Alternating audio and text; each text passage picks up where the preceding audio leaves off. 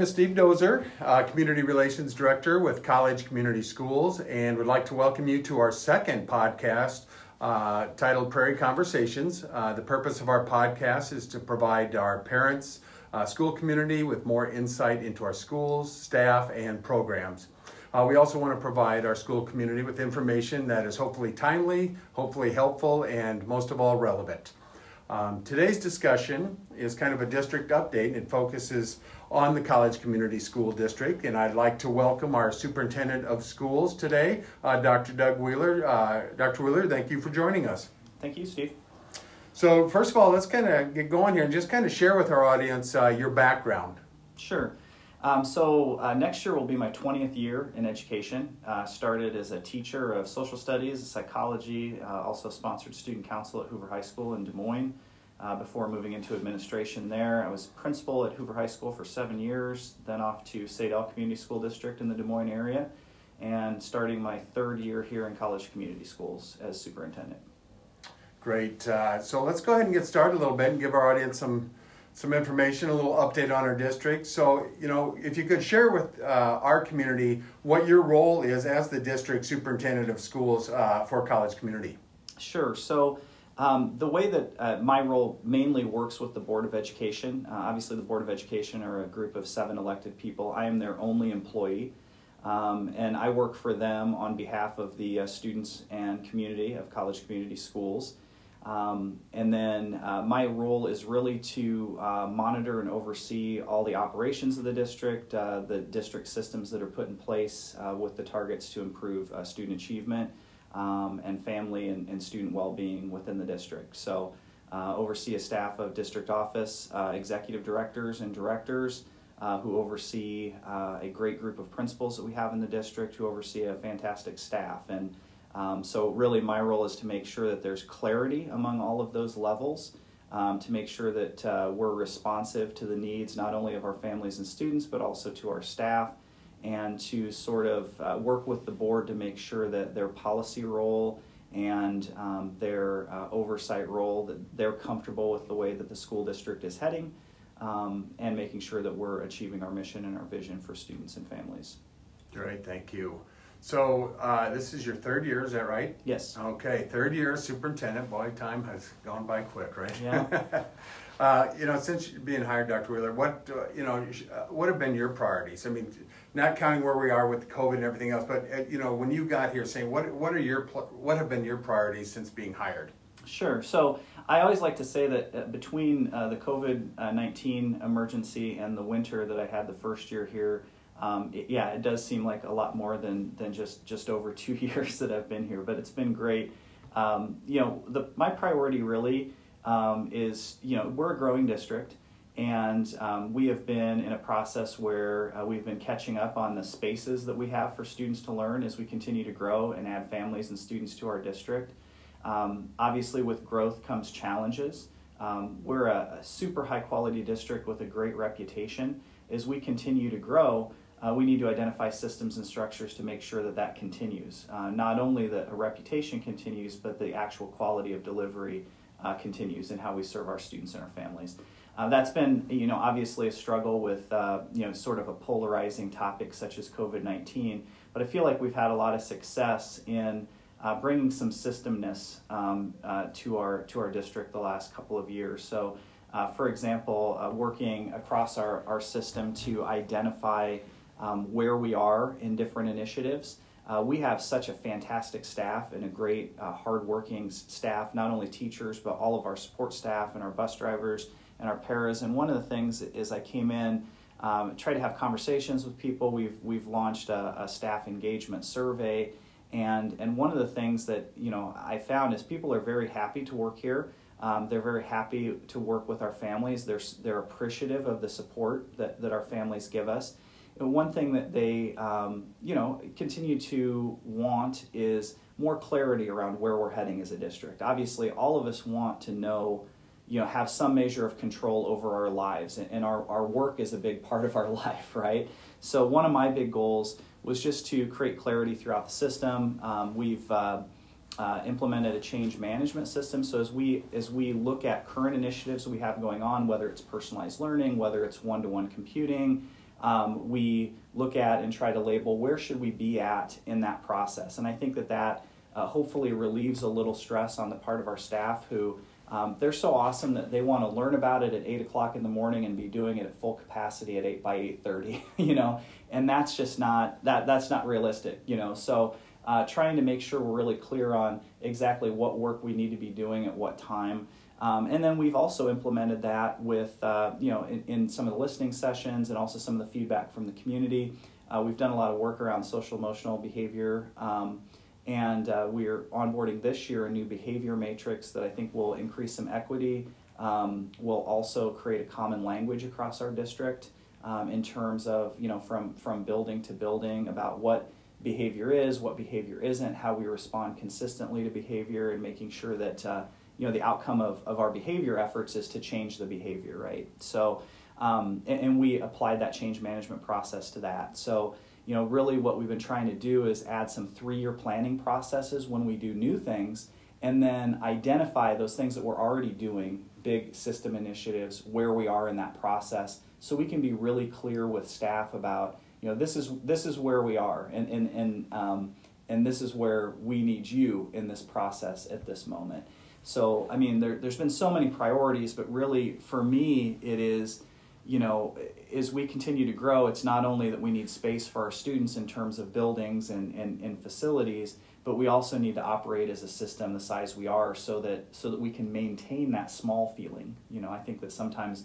as districts explode in growth and and, and uh, may not look at those system aspects, people feel like they're in a larger place than they are. And one of the things people love about college community, one of the things that attracted me here in the first place was that sense of community that, you know, we really are, we have all those big city, big school opportunities, but we still feel small and we still have those, those, uh, those opportunities to be a community. Yeah, and, and I think that's what makes you know our community feel special. That even though we continue to grow, it still feels like a small community, and that's always been a goal. It seems like uh, here. So, well, you know, we, we got to touch a little bit of it. Obviously, you know, uh, COVID nineteen has created enormous uh, challenges for our mm-hmm. students, staff, families, uh, community. You know, and um, yeah. since last March, uh, when our schools shut down due to the pandemic, and where we are today. Dr. Wheeler with Return to Learn. I guess share with us, you know, uh, kind of uh, what it's been like as a district leader, as the leader of our district for our students and staff and families uh, through this. If you can kind of describe and share with us what it's been like for you as the district leader. Sure. So, one of the things that's been super valuable to me and that I've really appreciated about being in this area, um, coming from the Des Moines metro area, is just the cooperation that all of the districts have in this area. Um, of course, we've got those kind of rival sort of things, but you know, I, have really appreciated the other superintendents in other districts, uh, Cedar Rapids, Linn-Mar, Marion, just as that sounding board. Um, and I, I, think that my experience is probably, while all of our experiences are, are, are, a little different, I think collectively we're having some of the same challenges. Um, you know, in approaching this as a district leader, you know, you want to make decisions uh, I've always said that there's two things that you don't mess with people's kids and people's money. Um, and, uh, you know, this, this um, crisis has, you know, it's been highly emotional for people. It, it's, it's created a lot of anxiety for people. And, um, you know, balancing all of the different stakeholders, whether you're talking about teachers who have very legitimate concerns about their, their own safety in the classroom or balancing um, the needs of families who have the means to be able to have their children at home and, and be taught online during this, this crisis, balancing the needs of those families that um, if, if they can't provide childcare, they have to choose between having a job or, or having children. Um, th- those people that have missed paychecks in the last couple of, of months, um, you know, just that that sort of cloud of, of stress, of real real stress, you know, that that is is legitimate and and deserved and and managing all that together into the best decision not only for our, our district as a whole, but also for children's long-term health and well-being, right? So, um, you know, we did our surveys over the summer. Uh, at the time we're recording this, we're, we're looking at some other surveys to launch to see where people are with this process. Um, you know, it, it's it's been the most you know divisive um, you know leadership challenge that I've ever had, and, and I, I think probably uh, my fellow superintendents would also say that. Um, I think our principals would say that. You know, um, it's not the leadership we signed up for, um, but um, you know, my, my job is to be the the leader that the district needs. Um, not to be the leader necessarily that I want to be, and, and I feel that that's been my approach since I became a superintendent or since I became a principal, is that you know, a lot of times I need to shelve things that I want to do for things that my community needs to do. Um, I'm big on service. Um, you know, background starting in as a, as a leader in, in Boy Scouts as a you know as, as a young person, and you know I, I really feel like you know serving the community is what we need to do. The challenge through this has been that in, in serving people because of the the polarized nature of people's opinions on this, you know, it, it's a uh, it, to see my inbox would be interesting, right, Steve? So and big, uh, yeah, and big. You know, is to see you know an email of we need all students back on site as soon as possible, um, followed by we need students back on site as soon as possible, but I don't want uh, students to wear masks. Followed by we need to be all online. Followed by we need to stay in hybrid. Followed by, you know. Um, a host of other, you know, it's just really the challenge has been, um, you know, while we've made good decisions based on the data we have, based on data and guidance that we've had, um, you know, probably more people are upset than normally would be upset at this time. And, and so, you know, one of the things I also think about is for the future relationship our district has with our parents, right, and our community. You know, we, we have an immense amount of trust and, and just the, the things that keep me up at night are the decisions that we make and have to make that, you know, are in some cases, you know, because of one stakeholder group or another stakeholder group as we continue to manage through this, all the while kind of watching those metrics and those data and the CDC guidance is just, I, I, I'm, you know, it keeps me up at night making sure that you know our, our families and communities still trust that you know we're doing everything that we that within our power to make the right decision. We are taking everyone's input which is so different depending on where you are um, in the community and even what age students you have in your community our next set of surveys is really going to focus on that you know how is your elementary versus your secondary um, student doing in our surveys this summer we found the, through the comments that you know, some parents were saying my, my secondary kid did well in online. Uh, my elementary kid, I just can't have them in online. So, um, I don't know. I'm rambling a little bit, but uh, I think really it's it's maintaining trust in such a stressful, uncertain time, um, in a time where we're flooded with information, and and we can readily find information that fits our perspective or our viewpoint. Uh, what we try to do as a, as a district team um, and as a board superintendent team um, is we try to look at what are the official sources um, and look at all of that stuff, right? Um, you know, I'll give you an example. So um, early on, uh, our face covering requirement was either or. It was either face shield or mask. So then the CDC um, you know, came out with some more clarity that face shields weren't as effective. So we pivoted on that. We said cloth face masks is, is our way to go. Um, we did contact tracing, uh, you know, where people within six feet for 15 minutes. Uh, we sent students into quarantine. We've been uh, relatively low in that number of quarantine. Uh, it went obviously went up the first couple weeks and has gone down since that time. Um, our students and families are doing a great job supporting those mitigation strategies and the mask wearing.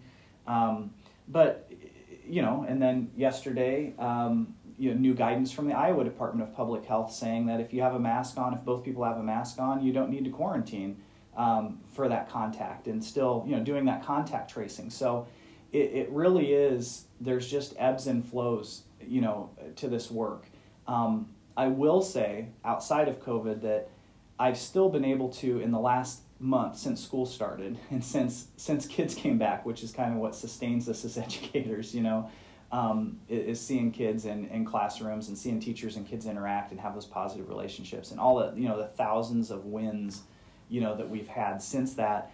That I have been able to remain focused on those long term things. You know, I, I, I am thinking you know, while my primary focus right now is on responding to COVID, I'm still thinking about what's happening in three years for college community schools. You know, we're still meeting to design a fifth, sixth grade building. We're still uh, looking at those change management processes. We're still, you know, having school improvement advisory committee meetings. We're still meeting with our administrators about about equity and increasing equity of access uh, throughout our system. So, you know, it, it's a balance, but it, it uh, you know, it, it kind of goes by the day, and and you know, we don't get any real pre warning of what you know proclamations are going to be out there. So um, sometimes you feel a little bit like a boxer, kind of ducking and weaving a little bit, trying to, to keep ahead of things. And, and um, just the amount of, of guidance and paper that we've produced in the last several months, I mean, is equivalent to if we started a school from scratch. Um, so I'm really proud of the work we've done. Um, really proud that we've still been able to be focused on beyond COVID, uh, but still be hyper aware and hyper focused on COVID 19. Yeah, it's and it, you know like we've all learned, it's uh, it can change by the minute, and then we have to, like you said, uh, Dr. Wheeler, you have to pivot, and you got to uh, be prepared to pivot. You just don't know when we have to pivot, and it's it's uh, been crazy. So, um, well, let, us talk about uh, like you alluded to. Now you're kind of saying the three years and what are, you know what for the college community. So let's kind of talk about our students a little bit and, and post graduation. So. What steps have you taken uh, to position college community as a uh, future ready uh, district and prepare our students for life after uh, Prairie High School? Yeah, so, um, you know, as I mentioned, through the COVID 19 crisis, we've been able to stay focused on a few things. Uh, you know, one thing that we had hoped to launch a little bit earlier, but we've kind of backed up a little bit, uh, you know, to the spring, um, is an initiative that, that I'm involved with, with uh, the National Superintendents Association. It's called Redefining Ready. And really, what it's about is it's about you know the narrative that people have about schools and public schools is often related to metrics. You know, so uh, that's a good school because 80% of their of their students scored high in math, or that's a good school because you know 90% of their students scored well in reading. And those are important indicators you know and we continue to track those indicators. But what redefining ready is about is about looking at other things that our students and our and our staff do, and our staff and schools do for students to get a, a bigger picture of student development. So, you know, for example, um, you know, research is very clear on if students volunteer, you know, what that does in terms of, of their direction. Um, you know, research is very clear on a lot of students exit high schools without knowing what they're going to do in college, and that's okay. So it's shifting that conversation from um, you know, uh, the success of high school is judged on whether a kid that's 18 years old knows exactly what they want to do uh, starting at 22 and ending at 55 mm-hmm. to you know yeah i think that, that that's a goal but also the goal of exposing them to things so if they know what they don't want to do you know the, the, the cost of, of an extra semester of college is is estimated to be around $20000 you know so so you know kind of narrowing down on those other indicators of things such as you know the value of people having jobs outside of, of the school and balancing their school life the value of being involved in activities you know either fine arts or or athletic activities M- really measuring those things and putting those alongside are already pr- you know pretty impressive um, uh, you know academic achievement pieces and then also layering in this this chance to explore in high school, right? So um, we've had a great partnership with Kirkwood Community College for a number of years, and you know, um, usually on average, the last five years, our seniors have experienced and our families have experienced a value of over three hundred thousand dollars a year worth of college credit, and I mean that's an awesome opportunity. Um, I feel we could do more. You know, I feel that that that, that, that number could grow and that access could grow. Um, but you know, putting in place structures, you know, academy types of structures, focus structures where students are looking at sort of a progression in their learning. So, you know, maybe they're interested in, in, a, in a career in business. So here's a very purposeful pathway for them to go through. We've got some of that in business. Uh, in, in, the trades, we've got that. Um, you know formalizing those structures and also making them important making making kids that are you know as a high school principal i always asked myself you know what's in it for the sophomores and the juniors you know we, we put a lot of emphasis on ninth graders and then we kind of like sophomores and juniors, you know, we put emphasis on them, but you know, what's special about those two years for them? And, and then seniors, of course, you know, what, what's special about that? You know, providing a pathway so our students can participate in internships, that our students can participate in job shadowing, and that we measure that and we explain that to the community, I think is, is a different narrative um, for us. So we've been working on structures to do that. Um, you know, one great example of that is our agriculture program. So we just onboarded an agriculture program. Um, thankfully, before the pandemic hit, um, you know, and, and we've got thoughts on, you know, right now we're looking at do, can we have a nursing program? Can we have a, a teacher prep program? You know, within our schools. I'm a true believer that the comprehensive school setting, whether it's high school or elementary, can be what every student needs it to be without always having to say, okay, we're gonna we're gonna create other schools outside of it to do that purpose. Um, and, and, so, you know, th- that's exciting to me. So just really looking at our, our programming and exposing students. Uh, you know, we have a lot of students that already do internships, for example. So 100 and, and I think it was 160 or something over the last couple years that did internships, and we had a uh, students come to the board meeting, we started a, a, process of celebrating people at board meetings, which was great for the six months before COVID, right. and I yeah. look forward to getting back to that.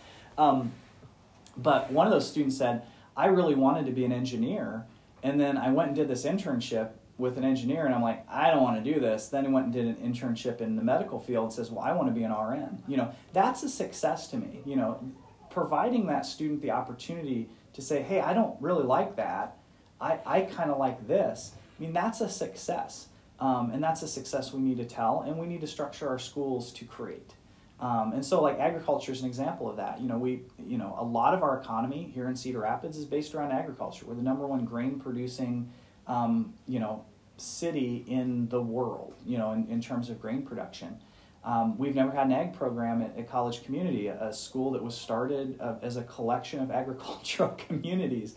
Um, and, and, our students have taken to it. You know, we, we have um, more enrollment in that program. We're looking at, you know, our the land we purchased across the street last year, um, you know, that, that farm uh, and putting a classroom and greenhouse on that site for the ag program uh, which also goes into STEM and science and, and engages kids in something in higher levels of learning. And honestly, you know, even, you know, I think some people have the misnomer that if you create a trades academy, that means that they're not going to get college credit. No, the idea is to get them uh, more access to those those credentialed things, those certifications that students can walk away with. You know, imagine uh, the person that's interested in being a doctor, and we have a, a program where they can get their first level of nursing and while they're in college, they can work for $17 an hour rather than $12 an hour, and what that does to their economic security in the future. So those are the exciting things, you know, that, that are on, on, you know, that are on the, the menu here in the planning uh, stage. And, and while COVID deterred it a little bit, it didn't deter our determination to get there.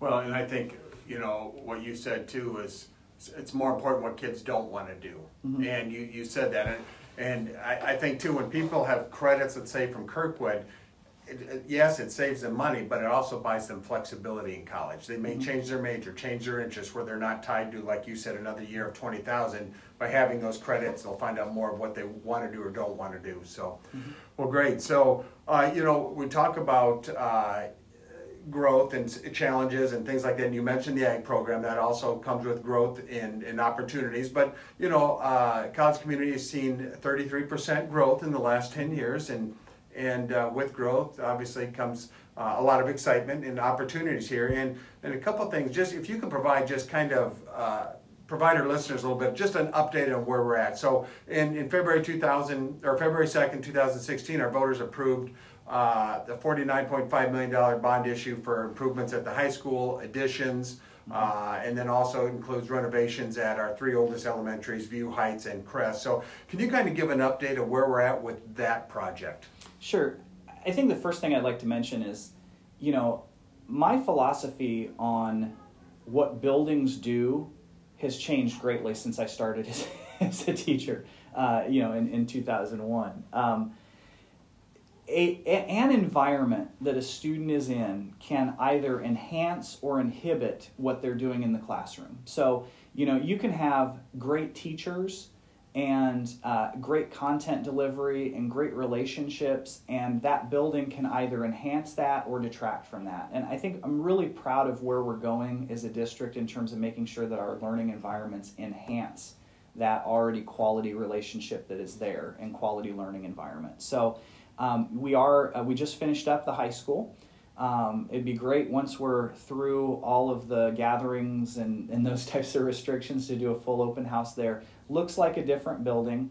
Um, you know, a lot of common spaces, a lot of collaborative spaces. Uh, classrooms have a consistent, you know, from classroom to classroom uh, materials and and things that the teachers can use. Um, and, and, so, and, and I think students have reacted really well to it. That commons area concept, right? So essentially we built a we built a school setting that is great beyond the pandemic you know where with interaction and and kids you know having those collaborative conversations and those types of things so really excited about that part of that initial bond that you mentioned in uh, 2016 steve was the renovation of our four our three oldest elementaries and uh, people see around campus view uh, was an open air uh, classroom concept um, that now has walls uh, full fit and finish upgrades that was kind of the special thing that View got. Uh, right now, we're at Heights. Um, kind of the special focus there is controlled entry into our schools. We're always looking at how do we control entry into our schools to keep it as safe as possible.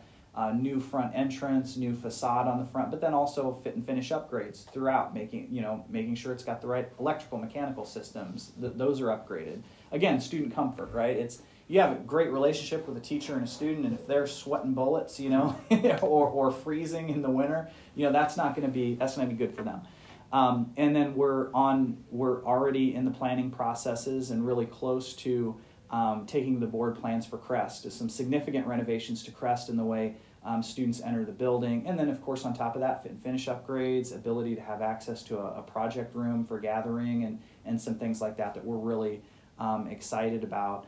Um, probably, and, and the ECC, of course, is finished. That that really took a load off of our elementary school uh, buildings. You know, we're really, and, and I think that the work we've done in elementary has really helped us in the COVID crisis because right now we're looking at, at classrooms. We, we have had to collapse some sections due to online needs of teachers for online that you know are in the 21, 22 range. But a lot of our class sizes right now are in that 14 to, to 18 range.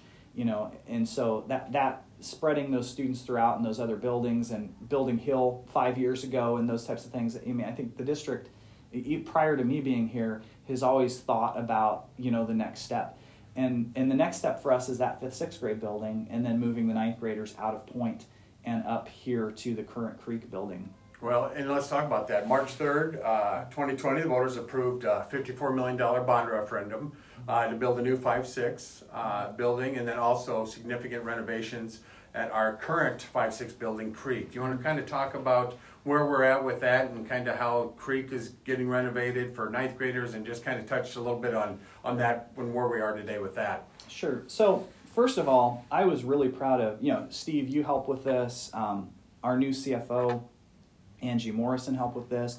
Our board helped with this. You know, we did 30 plus private presentations about this bond um, throughout February. Like, you know, every night was booked, right? and, yeah. and we did some. And then some. Uh, yeah, and, and, and was really proud that, you know, we really communicated, you know, that it doesn't have a, a overall tax rate impact, you know, because of our growth, because of our financial stability the opportunity to explain to our families how school finance works. I mean, and having the highest rate of approval for a bond referendum that we've had in the history of the school district. So, eighty-four percent. Yeah, right? super. Yeah. Just like overwhelmed. I feel like the, the work paid off. And then, as you know, Steve, the following week we were talking about COVID nineteen. Yeah. so, you know, it, has been a there was a short-lived, you know, celebration before we kind of moved on to the next challenge, right? I talked about that before. You you're the leader that the district needs, you know. Um, and so, uh, but however, starting with that, we've been in the design process now um, since, you know, really, really heavy into that design process since about April. And, uh, you know, at the next board meeting in October, doing a full overview of what this new 5 6 building is going to look like. And, you know, we have the ability for, you know, 1,300 or 1,200 students to be in that building but make it feel small. You know, it's in that kind of neighborhood concept. Um, whereas now you're going to have fifth and sixth graders in a building that was built for their age group versus fifth and sixth graders in a building that was built for 14, 15 year olds, right? 13, 14, 15 year olds. So that's really exciting. Um, you know, just in, in terms of their development. I think that it's a real benefit to our district to have our sixth graders still in more of an elementary intermediate approach um, rather than going right on to, to middle school, right? Um, and so um, that's exciting for our staff, for our students, having a new building, new learning spaces, those collaborative spaces like we've built in the high school, like we're building into our elementaries as we update them. Um, but then also the ninth graders coming up here and being in proximity to the high school, um, also having our Prairie Delta program, which is currently off site, just the ability to, for ninth graders now to access some different class opportunities and course opportunities and, and vice versa.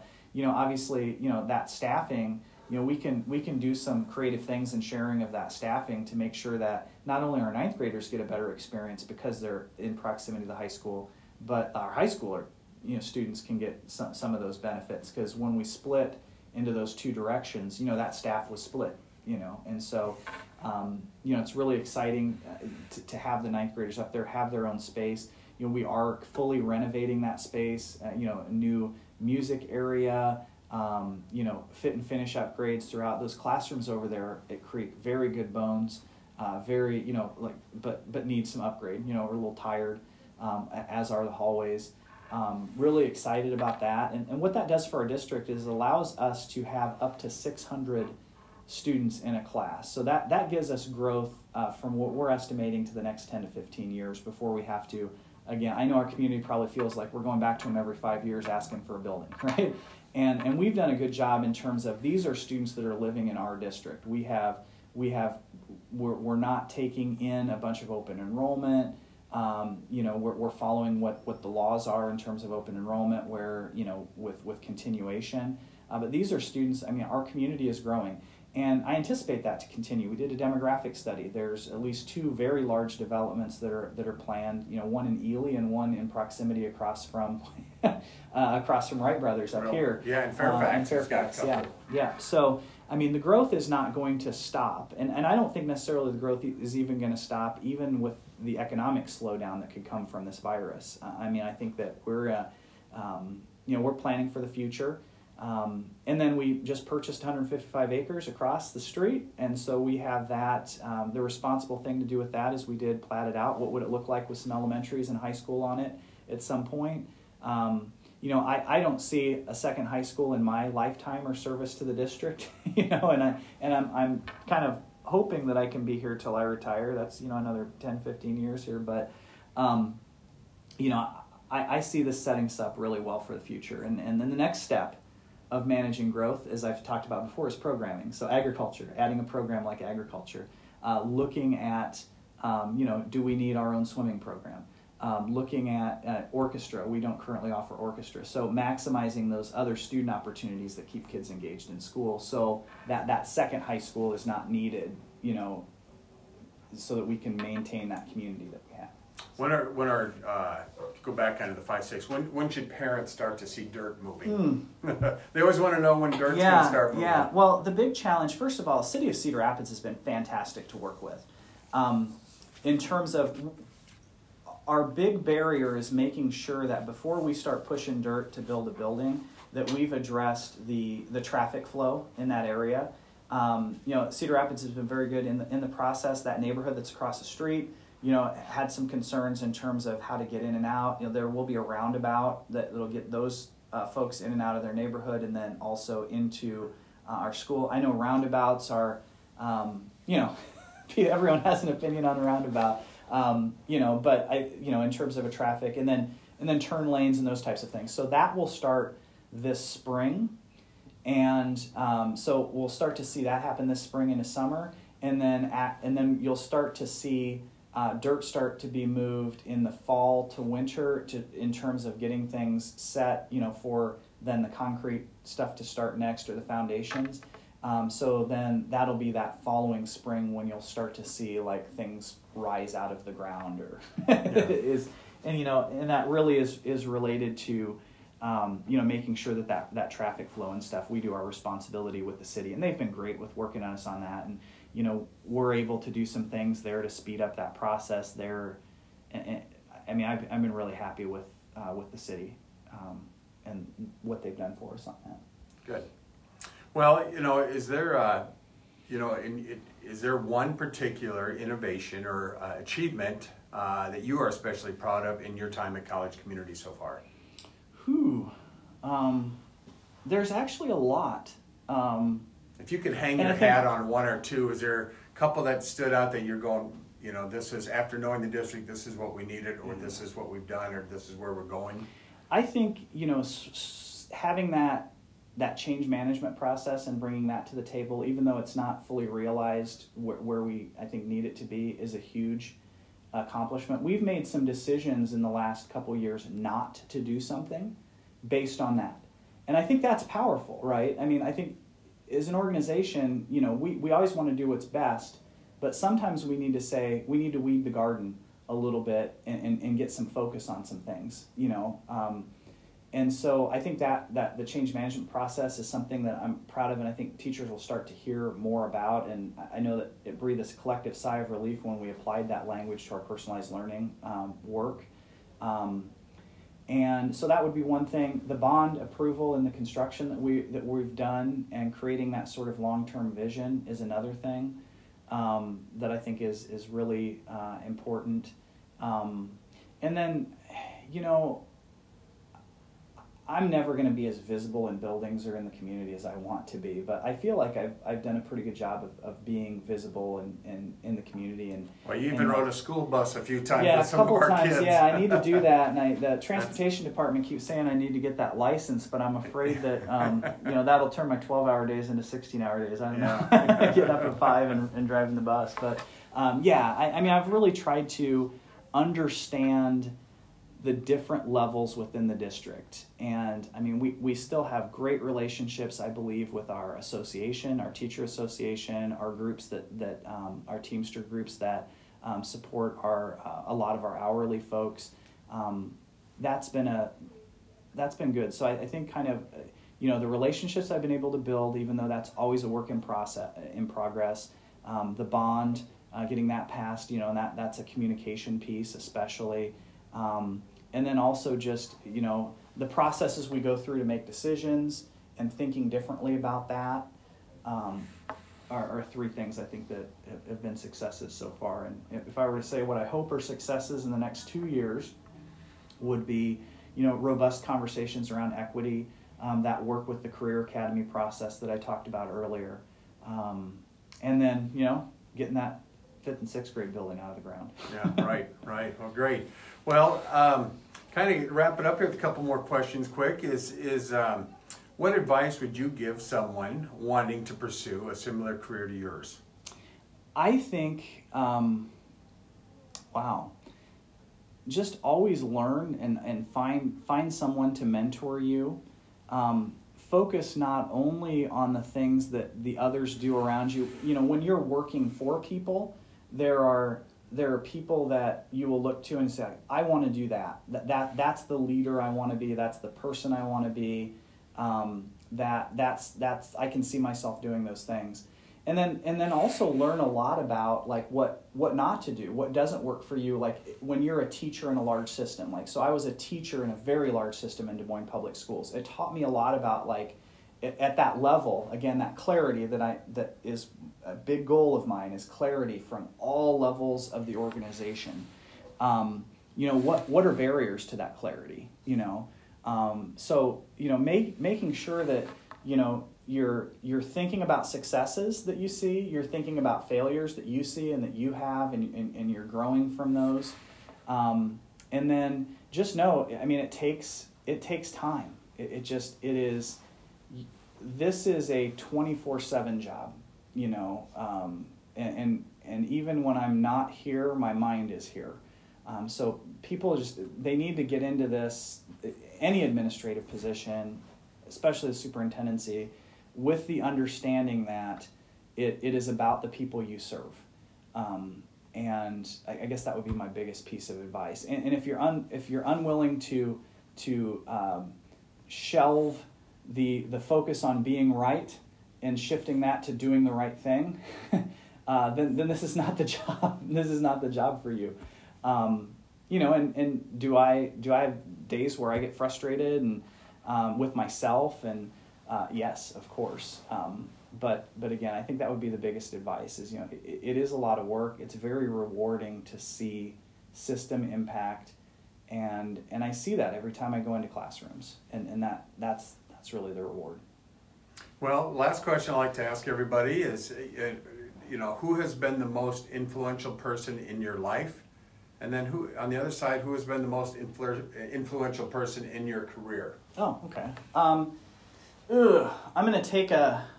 I'm I'm going to violate the the rules here and choose two people on the influential in my life.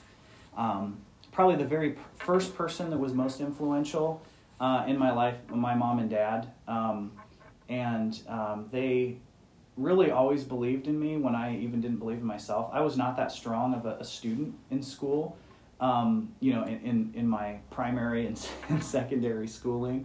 Um, and uh, but they always believed me. They were always there. They were there at the events. Um, you know, uh, to give that advice. I, I you know, I um, my dad worked for one company for an entire for his entire career. Uh, I saw him go through stressful things, and you know, um, in, in, him leading other people, so taught me a lot about that um, as well.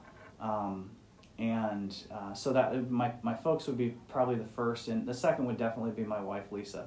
Um, she's just uh, you know there's the you know some people have hobbies and, and they call themselves you know uh, widows to that hobby. You know whether it's like you know a golf or you know the the wood shop or you know wherever you know uh, fishing hunting you know whatever that is and um, the amount of, of sacrifice that that it's taken uh, from her and, and just her support of me, unwavering support of me, has been super influential to my life um, and, and my ability to do what I do right now. I, I, wouldn't be where I am at the age I am without her support. So I'm gonna.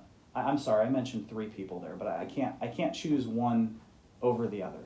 Well, what um, about your career? Yeah. Who's been most influential influential in your career? In my career would probably be my um, one of my former principals, and then she was my boss when I was a principal in Des Moines, uh, Connie Cook.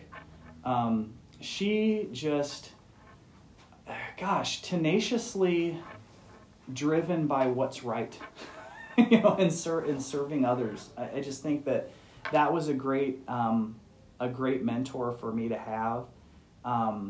You know, just very student focused, willing to have those hard conversations, willing to support other people, but then also knowledgeable about when people needed help and support.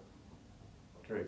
Well, I appreciate your time. I know uh, I know your schedule. I know what it looks like, and I know what's going on. But uh, you know, I appreciate it. We're uh, pretty excited about our podcast and hoping to provide, you know, like we said earlier, our community with some timely information and, and to give an update has been great. So appreciate your time, Dr. Wheeler. Uh, coming up, we're actually going to interview a student. We got a student, get a student perspective a little bit and, and kind of talk about other uh, things going on in our district and in departments so our, our audience gets to know and learn kind of all the inner workings of uh, a school district. So again, on, on, on behalf of our podcast and myself, I want to thank you for coming in and sharing some time with us. Thank you. Thanks for making it to the end. thank you.